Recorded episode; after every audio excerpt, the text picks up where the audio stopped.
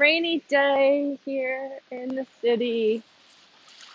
Welcome to me, myself, and my lonely mornings. Today, I am so grateful for having a reason to go outside into this rain. Um, if I wasn't maybe doing these recordings, I might just say, you know what, I'm gonna stay inside all day, but if it's only for this 15 minutes, then I'm glad to be able to get outside. You might hear the sounds of traffic beside me as I'm walking to the cemetery. I'm trying to um, maybe limit my outside time this morning. I've been thinking, I saw um, Miki Agrawal, who was the founder of Thinx and also Tushy. Um, I've admired her for a long time, um, and her entrepreneurial spirit. So I, I saw that she posted something about power and thinking about power, and um, it, it just reminded me because yesterday I was talking about coming into your power, and she said, you know, the the people she sees with the most like quote unquote power are really the people who are are comfortable with uncertainty, with stepping into the unknown and you know experiencing that area, which I think is just really interesting because you know like over the course of the past year, especially I've been learning how to become comfortable with uncertainty um, in a way that I just hadn't before. We are kind of guided through the beginning of our lives, right? And we're sent to school, and in school we learn, um, you know, we learn about history and math and science, but we also learn a lot of social things and we learn how to follow the rules. We learn how to sit and wait patiently. Um,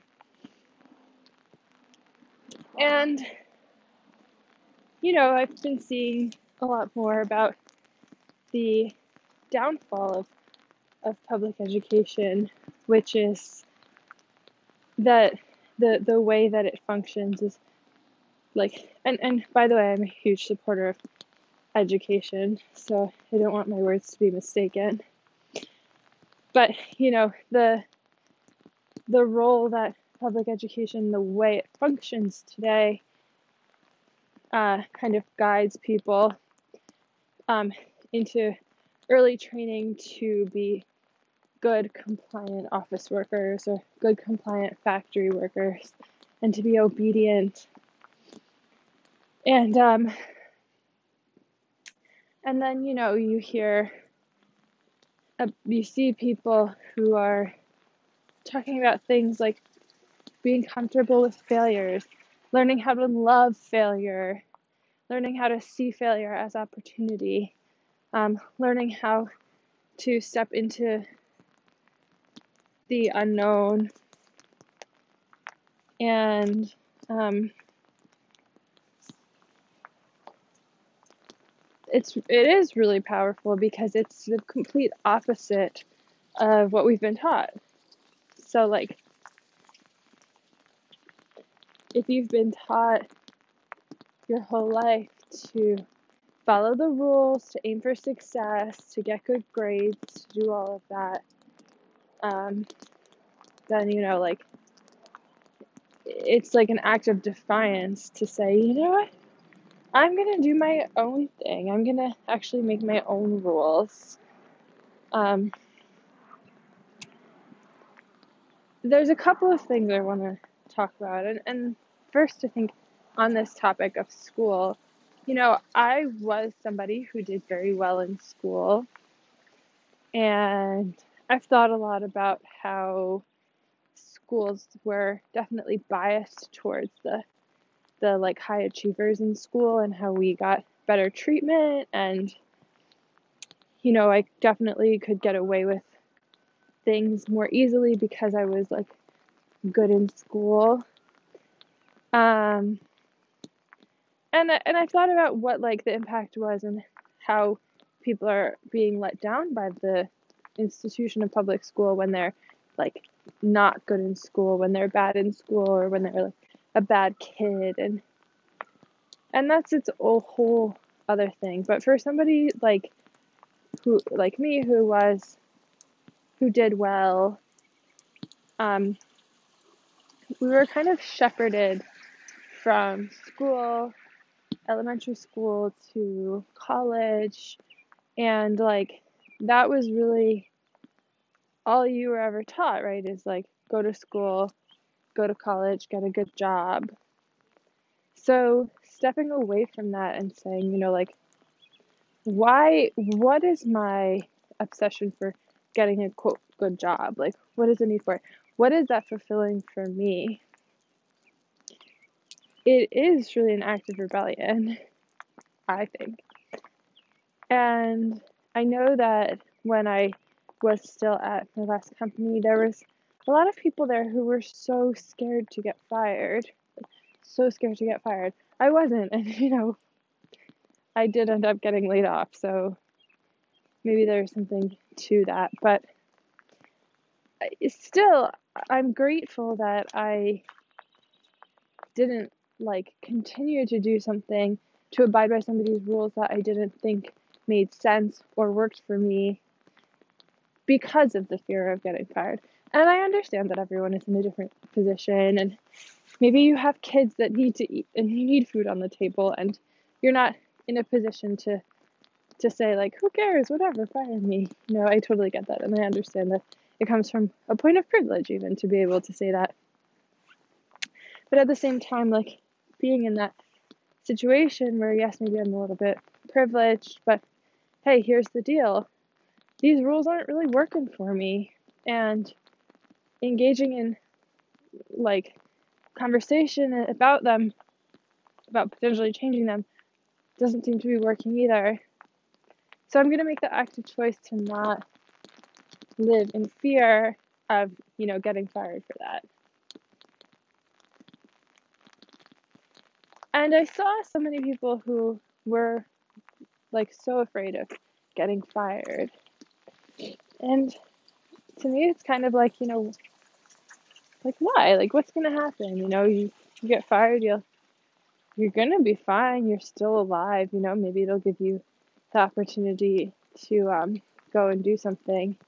But what it really comes back to is really what Miki Agrawal was saying. Like, um, and I'm so sorry if I'm pronouncing her name incorrectly, but that that ability to face the uncertainty and to find play and joy in the uncertainty allows you to step into your power. When you don't know exactly what tomorrow is going to look like or what next month is going to look like, but you do everything that you can to work towards your goals and create like a map of the life that you want, you're definitely one step closer than if you stay on the path of certainty, but it's certain that it's not going to be the path that brings you the most joy. And I respect everyone's decision to live their life the way that they want and to stay on the whatever path uh, they choose. But I definitely feel like by embracing embracing that idea that like I don't know what's going to happen. Like, I don't know if my current business venture will be successful. I don't know if it'll be a total failure and everyone will mock me. I don't know. Um, I don't know if anybody will want to invest in this. I don't know if anybody will want to buy this. I mean, I, I do know that people will want to buy it. You should definitely know that before starting your business. Come on, guys. But, you know, I don't know exactly how it'll perform. But to me, all of that is okay. And let's be real, I'm human. It's not all okay in every moment of my life. It's not that I'm never, never get scared or never have thoughts of like, you know, what's going to happen if this doesn't work or something. But the difference is like in most of my moments, in my conscious moments, I'm okay with knowing that I don't know exactly what's going to happen and I don't know exactly where this is go- going to go. And I'm okay knowing that if I fall down, I will be able to pick myself back up. I trust myself. I trust my support system. I trust um, all of the lessons that I've learned already. I trust the lessons that I'm currently learning. I trust the world around me to, you know, help me to get back on my feet. I'm not in any any capacity scared that I will fall and stay down, that I will fall and not be able to get back up. And that makes me feel powerful because I could fail at this at this business venture I'm working on. I could fail at the next one and the one after that. But I know I will always pick myself back up. And that is really like the best the best thing. Stepping into that which requires like constant work on yourself and looking at yourself.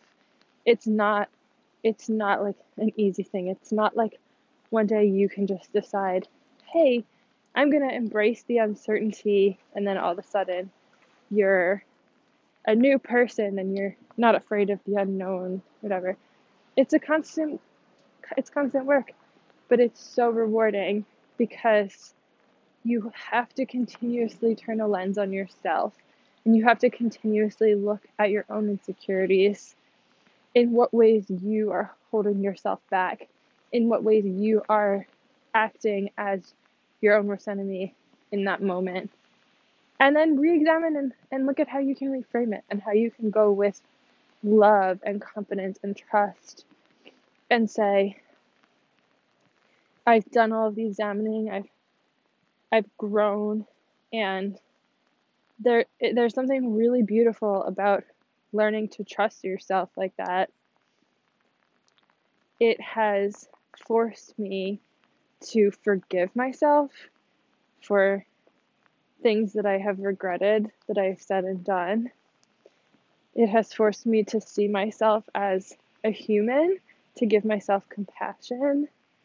It has forced me to appreciate everyone around me so much more.